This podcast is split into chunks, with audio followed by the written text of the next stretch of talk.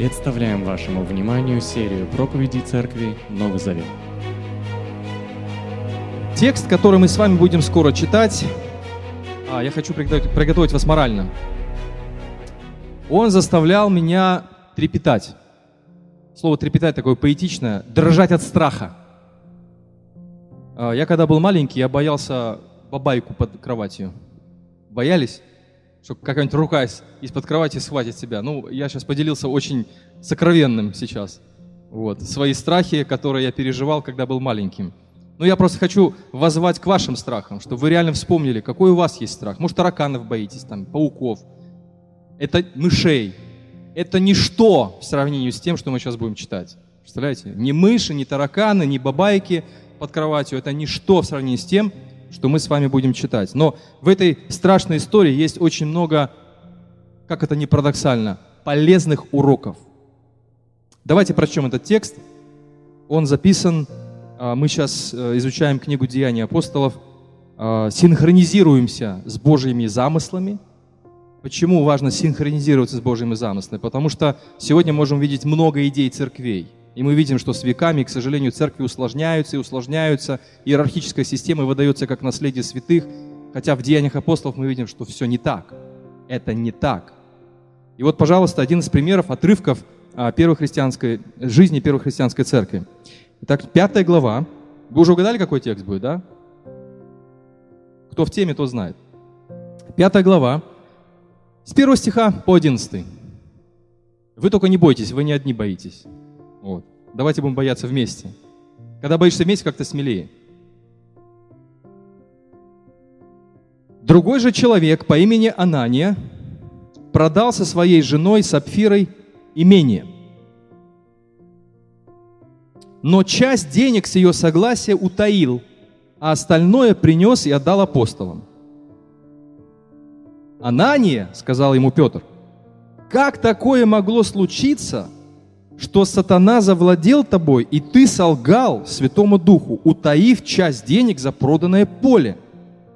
Ведь пока ты не продал поле, оно было твоим.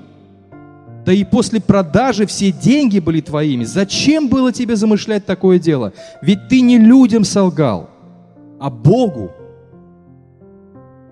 Услышав эти слова, Анания упал бездыханным. Все, кто узнал об этом, пришли, как и я сейчас, в ужас. Ну, тут молодые братья пригодились. Братья помоложе обредили покойника и вынесли похоронили. Часа через три пришла туда жена, ничего не зная о случившемся. «Скажи мне, вы продали поле за столько-то?» – обратился к ней Петр. «Да», – ответила она, – «за столько». Ну, не было Фейсбука, не было где постить. Умер муж. Вот она как-то приготовила себя.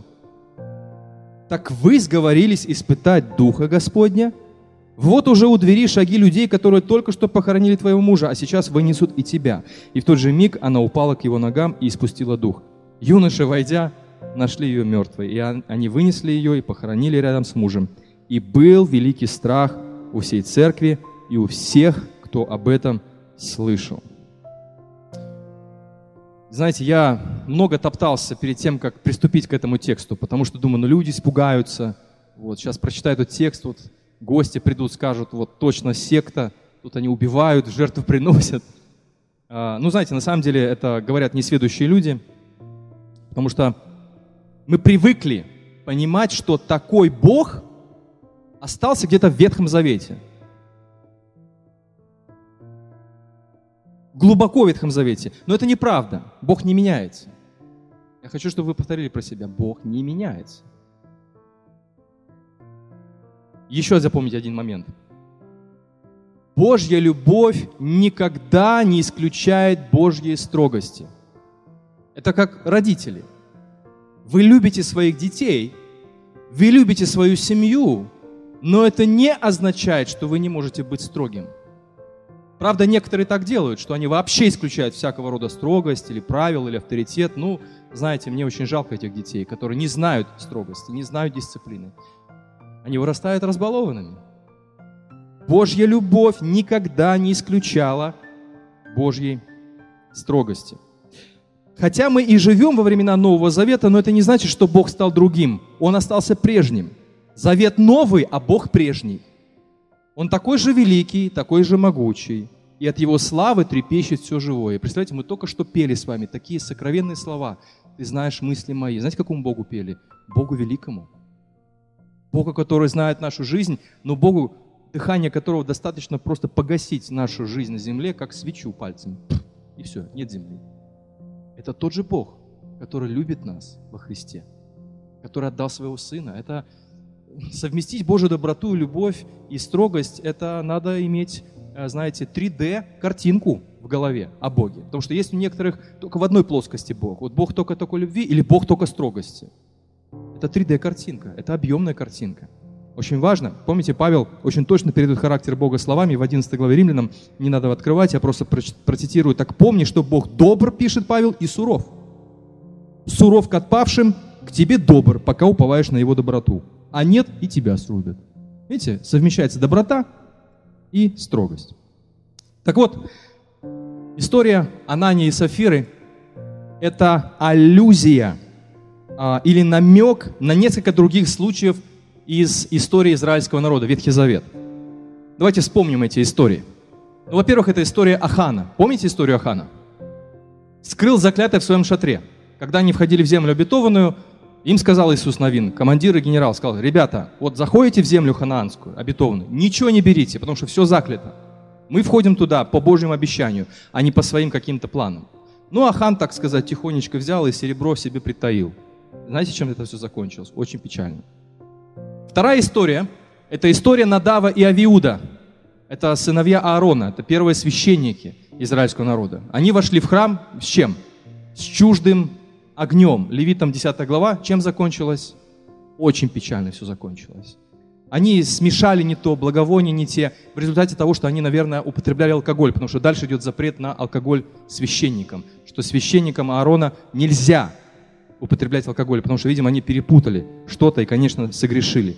Ну и, конец, третья история, это история Узы или Озы из синодального перевода. Он поддержал ковчег завета рукой, и тем самым тоже все очень плохо кончилось, он нарушил основополагающие требования Божьей святости. Так вот, у всех этих трагичных историй есть одна схожая мораль. Бог завета свят. И людям его завета следует соблюдать постановления и быть какими? Будьте святы, потому что я свят. То же самое мы наблюдаем в истории с Ананией и Сапфирой. Знаете, как говорят, время благодати. Люди говорят, время благодати наступило во Христе. Вот, вот оно время благодати. Анания и Сапфира пришли жертвовать в церковь, и они пали бездыханными. Это действительно потрясающая история. Но чтобы полнее понять, а, чтобы полнее понять историю пятой главы, нужно вспомнить немножечко содержание четвертой. Конец 4 главы, посмотрите на 4 главу ваши тексты Библии, окончание с 32 стиха, это всеобъемлющая гармония Божьего народа. Посмотрите, как заканчивается 4 глава. Все счастливы. Посмотрите, а, я напомню вам, что там было записано. А, у всего множества поверивших было одно сердце и одна душа. Посмотрите, какая идиллия. Ни один человек не называл своим ничего из того, что ему принадлежало. Все у них было общее. Это было знаменательное действие в истории а, церкви. Это не значит, что мы сейчас должны это повторять буквально, но принцип мы соблюдаем, мы поддерживаем друг друга, но мы не продаем свои квартиры, мы не продаем свои машины, этого не надо делать. Но смотрите, что происходило там. С великой силой свидетельствовали они о воскресении Господа Иисуса, это было Слово Божье. И Бог щедро одарял их всех своей милостью. Это красота, это прекрасно. Дальше не было среди них ни одного нуждающегося. У кого, были, у кого были земля и дома, те продавали их, и вырученные деньги приносили, и вручали апостолам, а затем деньги распределяли среди тех, кто нуждался. И посмотрите дальше, что записано. Был, к примеру, один левит с Кипра по имени Иосиф.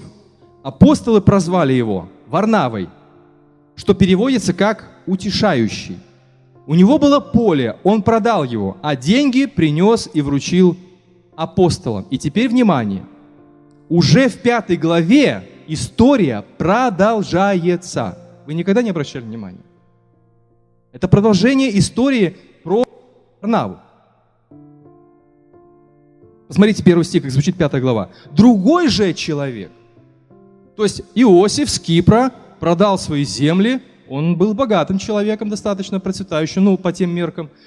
И другой же человек Анани делал то же, сделал то же самое. Совершенно очевидно, что Лука а, сознательно, сознательно а, связывает своим поведением, а, своим повествованием эти две личности.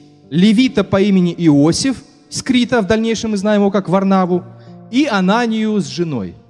Вы чувствуете, как он сталкивает эти две, два а, персонажа, эти две, два человека. Ну, давайте приглядимся к Варнаве. Варнав, во-первых, а, в Иерусалиме у Варнавы не было никакой собственности. Вы обратили внимание, где он продал землю? Давайте вспомним текст. На Кипре. У него не было в собственности никакой земли в Иерусалиме. То есть он был не обязан а, продавать свои владения, по крайней мере, пока. Но все же он решает это делать. А почему? Как вы думаете? Почему он все-таки решает это делать? Есть предположение? Во-первых, он хотел помогать, да? Левит. Во-первых, таков был характер этого человека. Родители назвали его как? Когда он родился мальчик? Мальчик родился, как его назвали родители? Иосиф. Но в народе ему дают прозвище – вы задумывались, что Варнава это не имя, это прозвище? Ну, это как имя. Ну, не кличка, кличка это что такое негативное, а прозвище это такое что-то не обязательно негативное. А, знаете, что означает Варнава? Мы читали в тексте, это означает утешающий или буквально сын утешения. Так вот, давайте немножко внимательно послушаем здесь. Давать прозвище а, было достаточно распространенной практикой древнего мира. Например, помните, Симон кем стал? Петром. А почему? Иисус посмотрел и сказал, ты камень, ты Петр.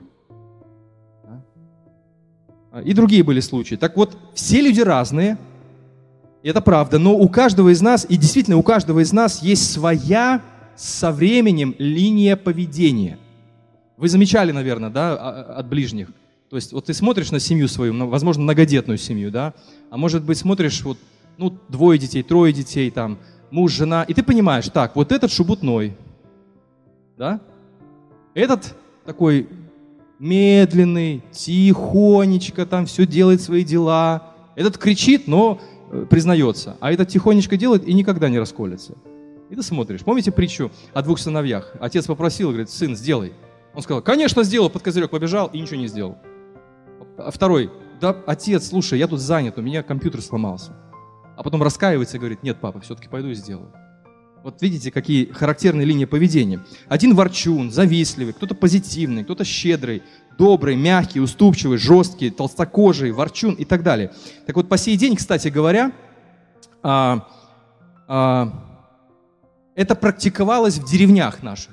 Может быть, кто из деревни не, не признается, наверное, да? Вот. А, даются прозвища. Например, вот я знаю, э, в деревне, где наша дача, там была такая женщина по, им, э, по кличке или по прозвищу Маланка. Что такое маланка по-белорусски, знаете? Молния. А почему ей дали такое прозвище? Быстрая, резкая, жух, и дали маланка. Ну, это не унизительно, это очень хорошо характеризует ее линию поведения. Или, предположим, там, э, там абы, не, а, абы не працевать, да, там, например, дали там одному человеку закрепилось. Почему? Потому что вот он все сделает, он будет говорить, рассуждать, но так и не, упа- не ударит палец о палец. Вот так ему дали там прозвище, а абы не работать. Вот так и закрепилось за ним. Очень часто прозвища давали в связи с недостатками, а, в том числе и характера. Помните, в Ветхом Завете был человек по имени Навал. А как переводится Навал? Гневливый. А, и у меня есть задание для вас, но только с одним условием. Выполните задание. А, сориентируйтесь на достоинство друг друга и сильные стороны и попробуйте дать друг другу прозвище –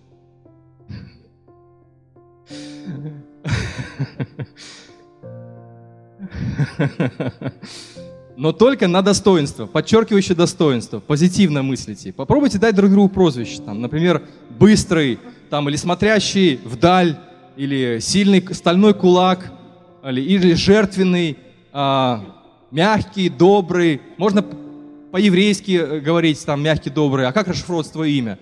А мое имя Сергей расшифровывается как вот так-то и так-то. Я не скажу, как оно расшифровывается. Посмотрите, в те времена есть такая ложная немножечко философия, не немножко, а ложная философия. Ну как, в каком плане ложная? Смотрите, э, принято считать, что имя определяет судьбу человека. А на самом деле, как оно было в древности? Человек рождался одним именем, как Иосиф.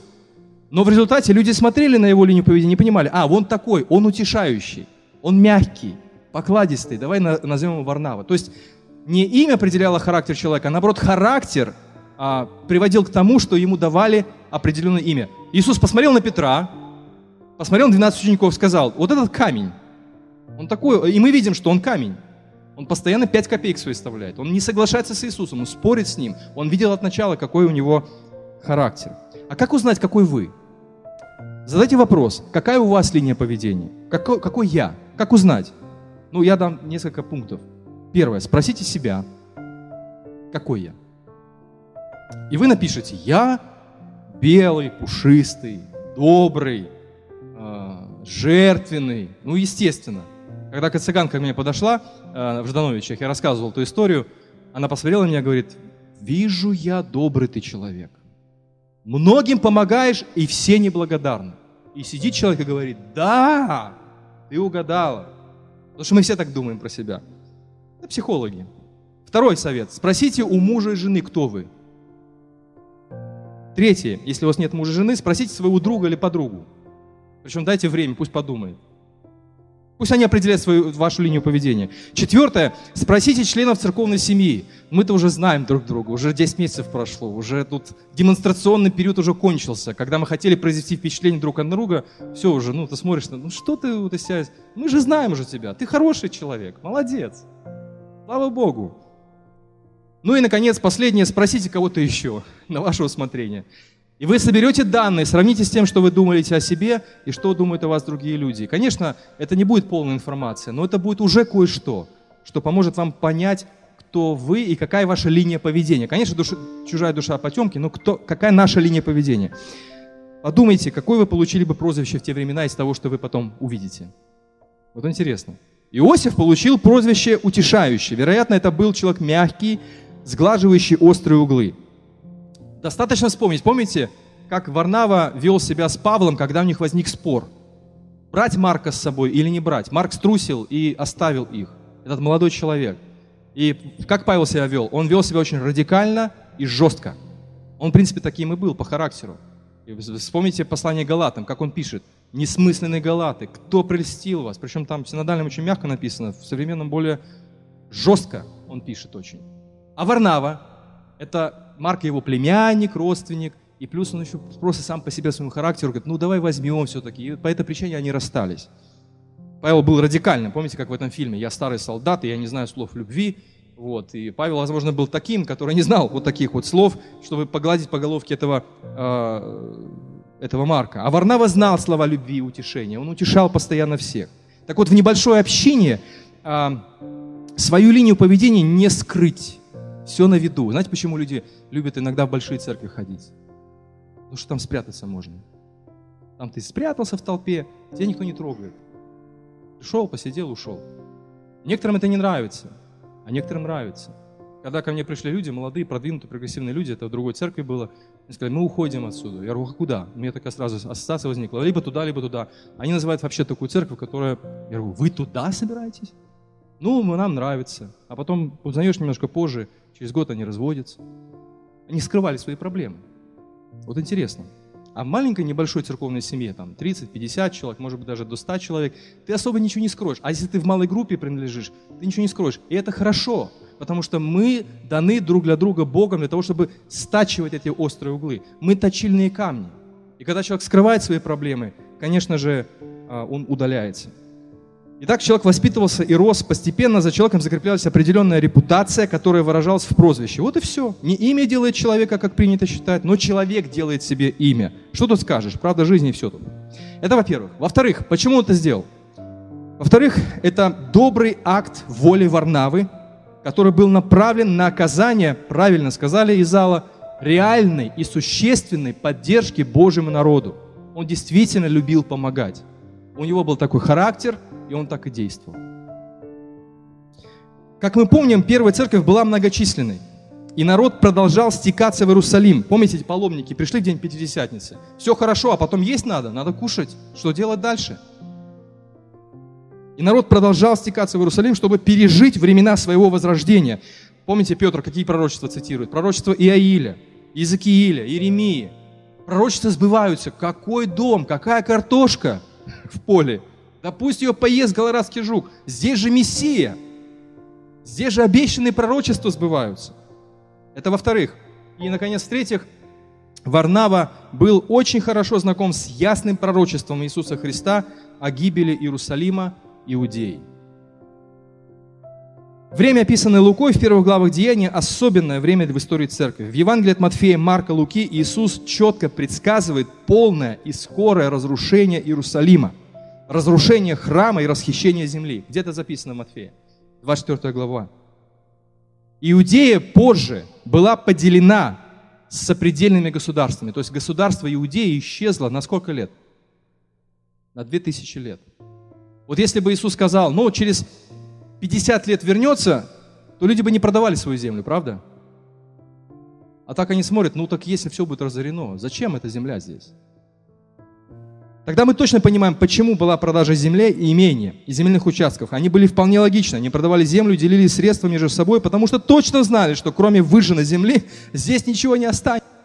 И знаете, когда ты знаешь наперед, какой кризис, вот если бы я знал, какой будет курс доллара, вот если бы мы знали, какой будет курс доллара, да, вот если бы предсказали нам пророки, сказали, вот такой-то будет курс доллара, ты бы сделал какие-то операции определенные для того, чтобы получить прибыль. Вот Иисус сказал ученикам, ребята, здесь ничего не будет, здесь будет выжженная земля. И они продают эту землю. И что они получают за эту землю? Деньги. Я, э, рассказывали люди, которые уехали с Кавказа, когда начиналась гражданская война. Они, еще не было никаких слухов, они взяли и продали все. И уехали в Америку. А через год пришла гражданская война, и люди ничего не могут продать. Когда-то квартира стоила 20 тысяч долларов, а сейчас ее за 5 долларов никто не хочет вообще бесплатно брать. Понимаете, что здесь происходит? Это интересно очень. Так вот, по свидетельству некоторых историков, такие как Иосиф Лавий, после 70-го года вся Иудея была выжжена, а леса вокруг были вырублены э, в радиусе 100 километров. Окрестности Иерусалима напоминали пустыню. Люди долго оплакивали гибель богатого, древнего, торгующего города. Тит Флавий практически увел всех жителей Иудеи в плен, а на Храмовой горе оставил небольшой военный римский гарнизон. Это все, что осталось от процветающей, красивой, шедевральной Иудеи. Лет сто спустя римский император Адриан изменил Иудеи на понятную нам знакомое э, слово, как Палестина. Вы знаете, что слово Палестина – это специально замененное императором римским а, э, название Иудеи на Палестину специально, для того, чтобы вообще стереть до конца упоминание этого государства в истории. Именно таким предсказанием объясняется поведение первых христиан. Зачем держаться за землю в Иерусалиме, если здесь все равно все будет уничтожено? Логично, правда? Какое практическое применение из этого следует? Церковь по сей день живет в ожидании Вселенского Божьего суда. Это, были только, это была только прелюдия. Вселенский суд еще впереди. И Бог установит свое Божье Царство на земле. Так вот, принципиальный подход первой христианской церкви, а, вернее, принципиальный подход церкви сегодня тот же, что и в первом веке. Не надо держаться а, за то, что все равно сгниет, сгорит, испарится. Сегодня люди делят землю, послезавтра она теряет свою ценность, а отношения разбиты. Люди разделились, рассорились, разошлись. Сегодня это актуально, а завтра это никто не вспомнит. Если вчера дети дрались за жвачку э, турбо, которая стоила несметное количество денег, это сейчас привет из 90-х, вот вы не знаете, или там Love Is, вы не, это огромные были деньги. За пейджер люди платили огромные деньги. То что такое пейджер сегодня? Вообще знаете, что это такое? Какие-то деньги стоило раньше. Посмотрите, как в мире все очень быстро проходит. Принципиальная позиция наша – пользоваться имуществом, но не держаться за него – Пользуйтесь гаджетами, покупайте камеры, покупайте машины, покупайте квартиры, но не, пусть ваше сердце не прикипает к этому имуществу, потому что оно все равно... Ну, второй закон термодинамики, как звучит, кто знает? Ну, хотя бы, хотя бы включить разум, логику, вспомнить второй закон термодинамики и сказать, так все, оно, оно все равно все разрушается. Зачем держаться за то, что разрушается? Держите за то, что вечно. Бог вечен, церковь вечна, Слово Божие вечно, а любовь вечна, любовь никогда не перестает. Ценности сразу же меняются. Павел призывает нас стать, а, посмотрите, ах ты, не видно ссылки. Вот здесь вот видите пробелы, а, здесь должны быть видны ссылки, вот здесь вот и вот здесь. Я прочитаю. Есть такие люди, как пишет Павел, которые умеют довольствоваться тем, что у них есть. И дальше он пишет, ведь мы ничего не приносим с собой в мир, ничего не сможем унести. Если есть пища и одежда, дальше Павел пишет, будем довольны этим. Тем же, кто хочет разбогатеть, впадают в различные искушения и попадается в капкан множество глупых и вредных желаний, которые тащат людей в пучину крушения и гибели. Корень всех зол – любовь к деньгам. И дальше Павел пишет, есть люди, которые в погоне за ними сбились с пути веры и отдали себя во власть неисчислимых терзаний. Принцип тот же самый, но реализация немножко другая. Мы используем деньги, мы используем гаджеты, мы используем имущество – но мы не прикипаем к этому сердцем. Поэтому пользуйтесь этим, покупайте это, планируйте семейный бюджет, делайте хорошие покупки, качественные покупки. Это Писание разрешает, однозначно. Но не пу... вы владеете вещами, а не пусть вещи владеют вами. Аминь. Писание не призывает последователей Иисуса Христа сегодня все продавать. Нам нужно просто мудро распоряжаться материальными ценностями, чтобы жить согласно вечным ценностям. Правильно распоряжаться на языке Первой Церкви означало помогать друг другу и содействовать распространению Божьей вести о Христе. Теперь давайте присмотримся к Анании и Сапфире. Так поступил Варнава. Щедро на Кипре продает землю, приносит деньги в Иерусалим и говорит, пожалуйста, используйте мои средства для распространения Божьего Царства. Так поступил Варнава. И его поступок, внимание, его поступок среди множества и множества христиан – заслужил особого внимания. Вы заметили, что Лука выделяет Варнаву? Он выделил его, потому что он потом дальше стал героем этой книги, но тем не менее он выделил его. Он каким-то образом попался в поле зрения многих других христиан. Возможно, он пожертвовал больше всех. Возможно. И о нем заговорили. А ты слышал Иосиф с Кипра, который Варнава? Иосифа много с Кипра, а вот Варнава один. Это еще одна, один плюс прозвище. Ни с кем не перепутаешь. Да, слышал. А ты слышал, как Бог благословил обильно Иерусалимскую церковь через Варнаву? А как? У него там такие были несметные земли. Он все продал, принес деньги. Это покрыло там двухлетний бюджет церковный. Да ты что? Да мы можем 100 миссионеров поддерживать. То есть, понимаете, вы раскрутите фантазию, и вы поймете, что он попался туда, в поле зрения многих христиан, неспроста. Варнава нехотя, но все же выделяется на фоне остальных жертвующих.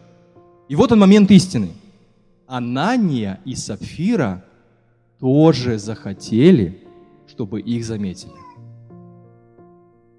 Тогда ты понимаешь логический переход в пятой главе. Другой же человек, Лука сравнивает Варнаву и Ананию и Сафиру. Мне кажется, это лежит на поверхности. Жалко, чтобы главы неправильно разбили. Надо было пятую главу начинать с 30, э, какого стиха? С 35 стиха. Тогда эта история логично выглядит. Почему так Бог, как кажется, неоправданно жесток? А нет. Это очень интересный вывод здесь, мы с вами должны увидеть. Может, вы сейчас понимаете, что творилось в душе у Анании и Сафиры? Может, и мы не раз переживали, давайте прислушаемся к себе, может, и мы не раз переживали нечто подобное. Ох, как нужно за собой следить, братья и сестры. Игра с огнем, так называется проповедь.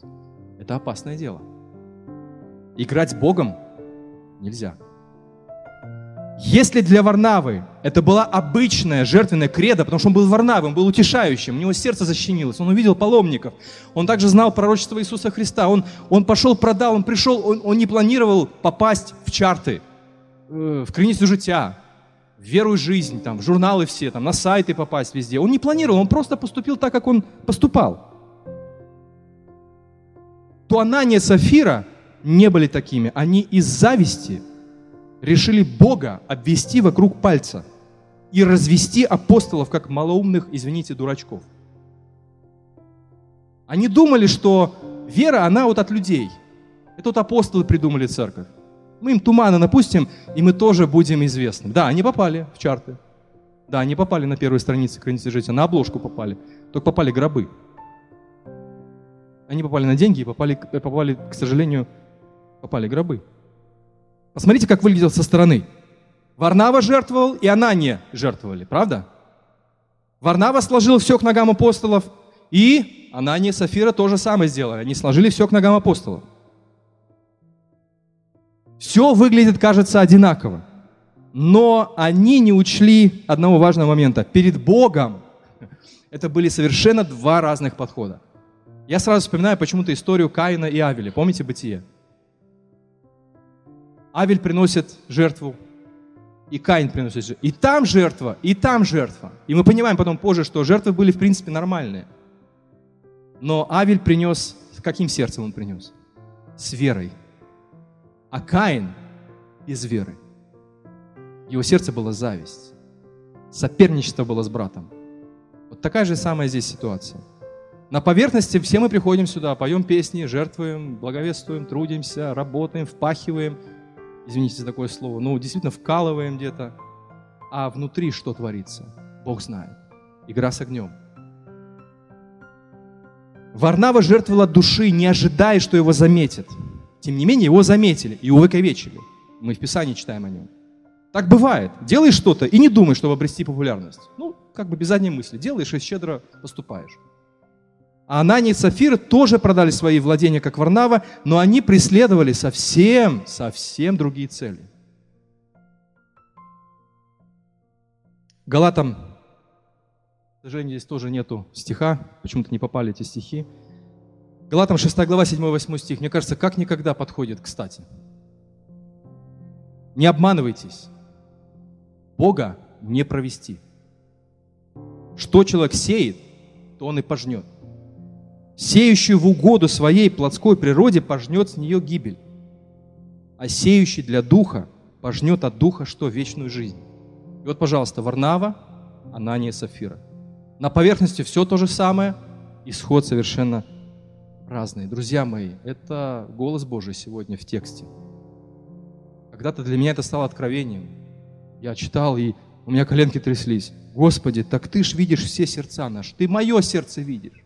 Ты видишь иногда, как я воспринимаю успехи, достижения, превосходство других людей. Господи, помилуй меня. Помилуй нас. Ответ Петра. Посмотрите, как Петр отвечает. Это в контексте. Тогда ты понимаешь, вот что к чему там. Анания, сказал ему Петр, как такое могло случиться, что, посмотрите, это ведь не просто ситуация такая, знаете, обычная штатная ситуация. Он говорит, сатана завладел тобой. Ты солгал Святому Духу, утаив часть денег за проданное поле. То есть им хотелось попасть на первой странице, но не сумму, а все-таки что-то припасти еще себе. То есть пользоваться, пожать лавры, но и при этом спокойно распоряжаться своими финансами. То есть есть такое выражение, одним выстрелом, что там убить, кого? Зайца одного. Убить двумя, одним выстрелом двух зайцев, вернее. Двух. И славу получить, и все-таки как-то не сильно пострадать финансово. Дальше, четвертый стих. Петр вполне справедливо апеллирует, говорит, так пока ты не продал поле, оно было твоим. Библия не отнимает право собственности. Мы можем иметь собственность, мы должны иметь собственность. Дачи, квартиры, там, гаражи. Э, Петр говорит, оно твое. Никто ж не требовал. А ведь что подмыло его? Зависть. Соперник. Ведь хотелось же туда попасть, хотелось же туда достичь. Вот, вот что заставило их это, так, таким образом поступить. Дальше. Петр говорит дальше. Да и после продажи все деньги были твоими. Зачем тебе было? Это риторический вопрос замышлять такое дело. Ведь ты не людям солгала Богу. Э, она не Сафира, они жертвовали с ложью. Ложно. Это была ложная жертва. Потому что они хотели достичь своих целей, прославиться хотели. Стать известными, как Иосиф с Кипра. Они прославились, но, к сожалению, не так, как планировали. В народе есть такое выражение, слышали? Бес попутал. Она не бы сказал, ну, Петр, слушай, ну бес попутал, ну со всяким бывает. Эта фраза, а что стоит за эта фраза, без попутал, как вы думаете? Что, вот, сама формулировка, о чем она говорит? Ну, я не виноват, это как бы дьявол меня вот тут соблазнил, искусил, вот, прости уже там, вот как-то помутнилось сознание, мол, я ни при чем, во всем виноваты бесы, вот, есть дух жадности, есть дух, что там еще говорят, э, дух лени, дух раздражения. Вот во всем духе виноваты. Бесы меня попутали. Прости меня, Петр. Какая логика Петра здесь? Как ты мог такое допустить? Как ты мог такое допустить? На ком ответственность лежит? На Анании и Сапфире. Это был замысел. Это была цель. Павел в послании Ефесянам предупреждает христиан. 4 глава, 27 стих. Он рассуждает о практической жизни верующих в церкви, в церковной семье, и он дает им очень важные практические советы. Посмотрите, что он пишет. «Не оставляйте лазейки дьяволу». Мне кажется, вот эти слова в контексте Анании Сафира ты понимаешь еще лучше. Кто воровал, дальше он пишет, пусть больше не ворует, а усердно работает собственными руками, чтобы было в чем поделиться с тем, кто в нужде. А дальше о гневе потом говорится. Не засыпайте в гневе, прощайте друг друга. Вот надо смотреть за своим сердцем, за своими мотивами, за своими поступками. Мы призваны Богом жить святой жизнью. И как эта святость выражается? В чем? Так, значит, надо тут, чтобы было все правильно сделано, чтобы все было по порядочку, все было чистенько. Нет. Порядок должен быть в сердце моем, в моих мотивах, в моих целях. Завистливое сердце, соревнующийся дух – это территория дьявола. Говорю это без привлечения на основании этой истории. Как ты мог такое допустить, Петр говорит Анании? Ведь ты же с нами, но ты взял и раскрыл настежь свою дверь и впустил того, кто разрушает. Иаков послание Якова констатирует печальную картину в церкви. Помните, 4, 4 глава, как она начинается? Зависть, борьба, ссоры, драки и прочее.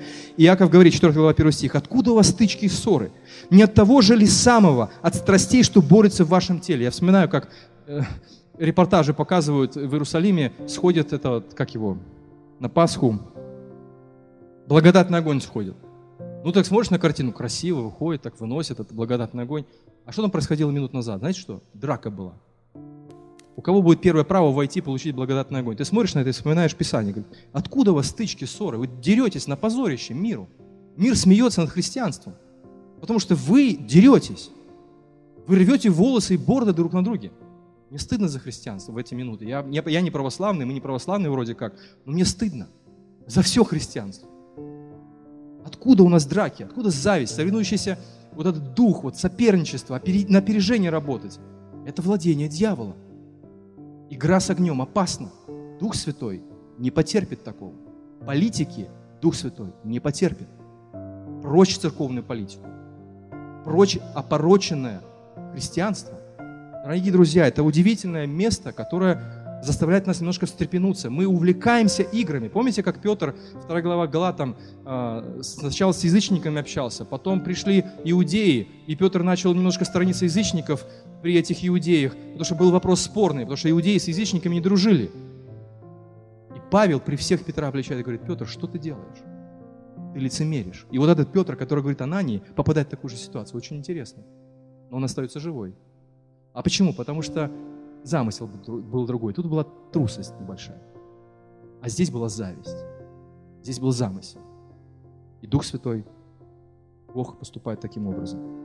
Затем Яков продолжает дальше 4 главы писать. «Так покоритесь Богу, воспротивьтесь дьяволу, и он убежит от вас. Приблизитесь к Богу, и Бог приблизится к вам. Омойте руки, грешники, очистите сердца двоедушные, Скорбите, рыдайте и плачьте, пусть ваш смех обратится в рыдание, радость в уныние. Принесите себя пред Господом, и Он вас возвысит. А здесь она не Сафира себя возвысить, и Господь их принижает. А Иосиф с Кипра, он не думал, он пожертвовал, и Господь возвысил. Удивительно, удивительно. Зависть, двойные игры, игры на два поля, соревнования, соперничество, я хочу сказать, вполне авторитетно заявить, опасно для жизни опасно для жизни. Когда христиане начинают играть в церковную политику, они становятся друзьями дьявола. Мы становимся друзьями дьявола. Мы братаемся с ним. Мы садимся с ним за стол и говорим, дьявол, знаешь что, посоветую, как тут поступить. Мы, конечно, так не делаем. Но она и Сафир так поступили, и они пострадали. Практическое применение всей этой истории. Во-первых, давайте следить за своими побуждениями. Давайте не дожидаться, пока вот наши замыслы, которые мы выносим, не анализируем себя, э, растет это все в нас, как снежный ком, э, знаете, как-то увеличивается, а потом мы выдаем эту реакцию. Давайте на самом корню будем смотреть. жить в присутствии Бога в своих мыслях. Не думать, что здесь какие-то... Да, я не знаю вашего сердца, вы не знаете моего сердца. И если подходить только в этой плоскости христианству, то, конечно, обвести вокруг пальца вот этих вот наивных христиан, такие есть люди, которые ходят по церквям, побираются, обводят вокруг пальца, немножечко лапшу на уши повешивают и, и уйдут. Обмануть, в принципе, не трудно. Один, два, три раза обманешь, потом ты понимаешь, кредит доверия исчерпан, ты переходишь в другую, так сказать, церковь и начинаешь поступать таким же образом. Но давайте будем ориентироваться прежде всего на то, что мы живем в присутствии Бога. Дома, на работе. Э, я охраняю территорию предприятия, и есть возможность взять какие-то вещи, и люди не заметят, но кто заметит? Бог заметит если есть возможность махинацию провести такую, что никакая спецслужба не заметит, э, что с банка исчезнут по одному центу у каждого на счету, всех жителей Земли. Не заметят одного цента. Такие же есть мошенники. Но кто заметит? Бог заметит. Вот Оля хорошее свидетельство сказала сегодня. Одни привели людей ко Христу, там, или на сочельник. И я хочу привести. А с какого побуждения? Видите? Понимаете, в чем опасность синдрома Анании и Сапфира? В том, что под парусами доброго дела творится зло. Вот это самое страшное. Вот когда слон в посудную лавку врывается, ну понятно, это слон, он тут неуклюже, не помещается, все разбил, все растоптал. А когда жертва происходит, или там, не знаю, э, пожертвование, сподвижничество, благовестие – проповедь, служение. Знаете эту картину? Я тут мою пол, а никто не моет, а я мою. То есть вот доброе делаешь, и зло получается. Это, это самое трагичное, что может быть. И вы знаете что? Я хочу сказать, остановить, я хочу, чтобы мы остановили себя и сказали, это игра с огнем. Человек не видит. Я ж не вижу, с каким... Вы же не видите, с каким сердцем я проповедую. А вдруг я стою и говорю, ох, как я устал, надоело мне это все. Не, на самом деле это удовольствие Божие от Бога. Для меня это радость. Я люблю проповедовать, люблю изучать Писание, люблю беседовать, но вы же не видите моего сердца. Это я так, так только говорю, но кто видит мое сердце? Бог. Кто видит ваше сердце? Кто оценивает его? Кто взвешивает нашу душу? Бог. Не, давайте не будем играть с огнем. Пресечем, так сказать, на самом корню любые такие мысли соперничества, опережения, зависти и так далее. Не играйте с огнем Святого Духа. Смотрите, 9 стих. «Так вы сговорились испытать Духа Господня», Петр говорит. Никогда не допустите церковной политики. Братья и сестры, я вас прошу, вы следите за этим.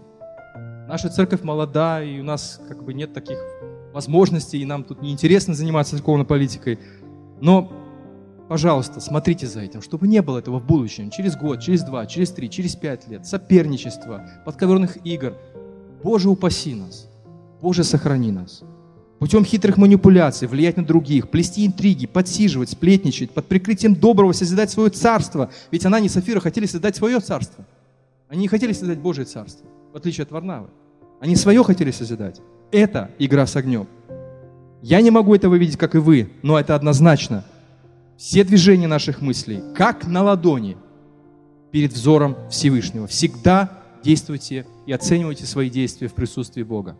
Это как, знаете, я пока был учеником, сидел в классе, кидаешь записки соседям, или там что, перешептываешься, и думаешь, учитель не видит, да? Есть такой самообман. А потом, когда я однажды стал в аудитории в школе и начал заниматься обучением, там, пятиклассники, по-моему, сидели, я, я так, меня как молния вот ударило, я, меня осенило. Я посмотрел на класс, я думаю, наивные вы. Да я же все вижу. А потом начинаешь себя вспоминать. Так и меня видели. Вот как мы иногда думаем о Боге, как будто Бог нас не видит, а Он видит все. Пожалуйста, давайте будем следить своими побуждениями. Всегда интересуйтесь не что скажут люди. Она не Сафира хотели услышать от людей. А всегда интересуйтесь тем, что скажет Бог. Церковь политика начинается с вопроса, что скажут люди. Для многих из людей грех соперничества, работа на опережение, что путем хитрости завладевать позициями, влиять, подговаривать, к сожалению, не такой серьезный грех. Как скажем, ну курение, конечно. Алкоголь, то вообще страшнее греха нет. А по логике Бога, смотрите, что страшно. Что, она не курил? Я не хочу оправдывать, что курение это хорошо. Но он сделал хуже. Он играл с Богом. Опасные игры. За курение, за алкоголь быстро отлучат. Правда? Бум, и все. Ну, у нас так, наверное, не будет. А у Бога другой порядок ценностей. Давайте следить за собой повсюду. Не за другими, а за собой. Я уже говорил, кто-то привел к Христу больше людей, об этом человека добрая молва пошла. Посмотри, какой благовестник. Что мне такого сделать, чтобы им, обо мне начали говорить, как о благовестнике? Нет, не просто хорошо, а еще лучше. Это только один пример, как очень доброе дело может стать гибельным для нас, для нашей веры. Следите за собой, давайте следить за собой, не подпускать дьявола слишком близко к своему разуму. Поступайте правильно – но не ради популярности, а ради Божьего, ради Божьего дела и ради Божьей славы. И тогда вам будет похвала от Бога. Во-вторых, грех способен только разрушать. Вот простые слова, но грех только разрушает. На войне каждому, каждому кажется, что его не могут убить. Есть такая статистика, что идут люди на войну, печальная статистика, и каждый первый из них думает, меня не могут убить. Просто не могут, потому что не могут. Ну, есть такая пословица «пуля дура». Пуля летит, ты не знаешь, куда она полетит. На войне опасные игры. Ты идешь на войну, готовься. Ко всему готовься. Мы на войне, на духовной войне. Кто думает, что он стоит, Павел предупреждает, бойся, чтобы не упасть. Грех всегда разрушает прежде всего кого?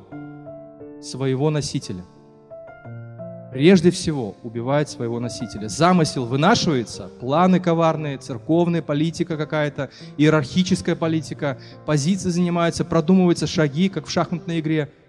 Кого убивает грех? Прежде всего того, кто вынашивает это. Анания Сафир – это доказательство. В-третьих, грех представляет угрозу Божьему народу. Лука настойчиво желает показать контраст между грехом и гармонией. Посмотрите, как 4 глава заканчивается. Идеально. Все любят друг друга, единство, семья, э, идиллия. И вдруг в эту идиллию вторгается зависть, игра. И что делает Господь? Стоп, игра. Я не хочу этого в моей церкви. Я не хочу. Ведь так работал Синедрион, так работала старая иудейская система. Там все покупали, должности покупались, пропихивались люди, выгодные им позиции и так далее, и так далее. И Господь сказал, стоп, это мой народ. Я этого не допущу. Это урок на все века. Вообще грех никогда не приносит счастья, запомните. Грех никогда не приносит удовлетворения.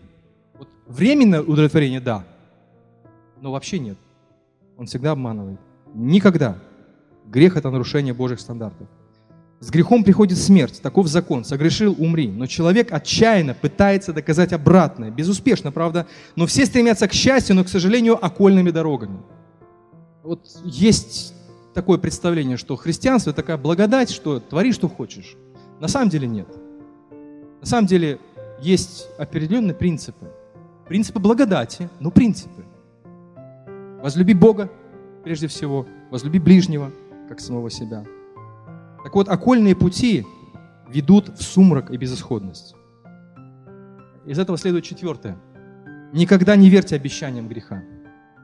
Вот, наверное, Анания и Сафира думали, так, вот если мы, вот Сафира, представь себя, они сидели за столом и, и мечтали, возможно, вот если мы так сделаем, мы же превзойдем Иосифа с Кипра. Ну да, конечно, это мои такие логические домыслы, но понять замысел, логику замысла можно очень легко.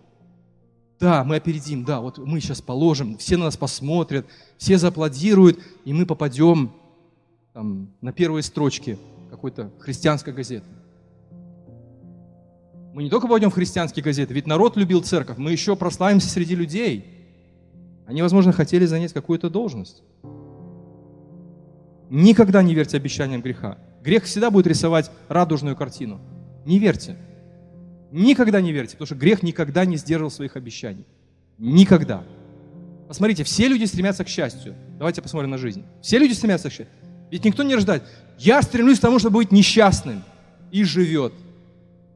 Никогда человек так не мыслит. Все стремятся к счастью. А теперь посмотрите на реальность. Все счастливы?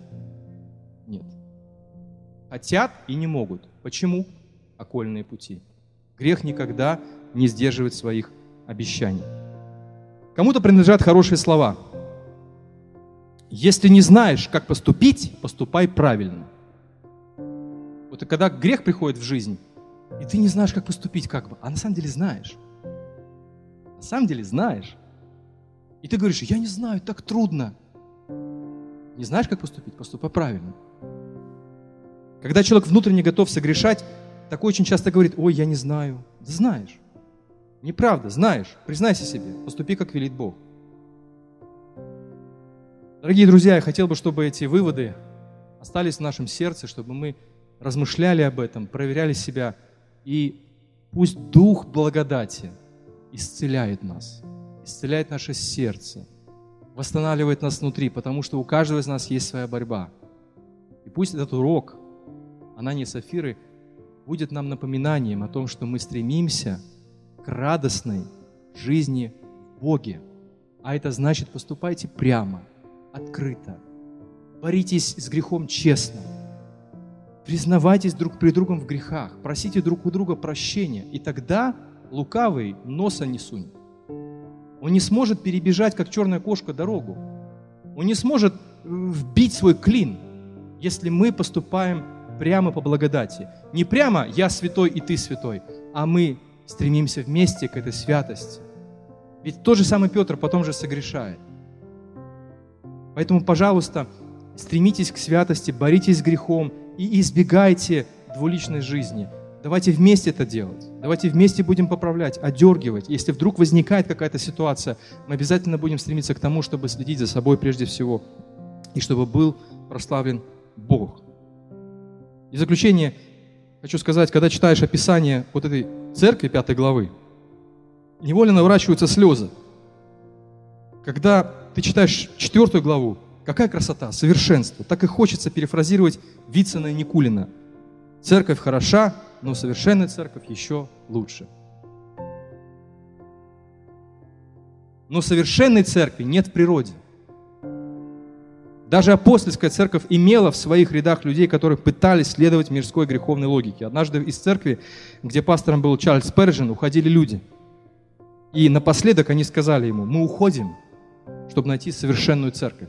А он им сказал в ответ, если найдете ее, то ради всего святого, прошу вас, не присоединяйтесь к ней. У них вопрос, а почему? Но потому что вы разрушите ее.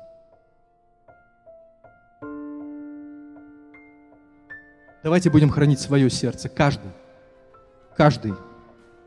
Хранить в любви, в благодати, держать сердце мягким, не ожесточаться, быть расположенным к Богу, любить Его всей душой и любить друг друга. И тогда лукавому дорога будет закрыта. Пусть будет так всегда. Аминь.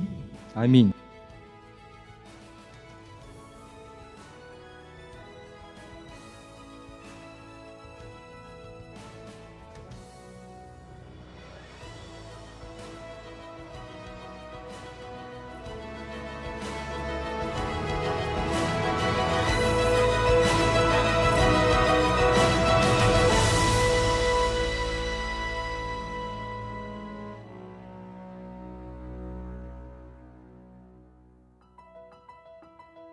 Записи этой и других серий подкастов доступны на нашем сайте завет.орг и в каталоге подкастов iTunes.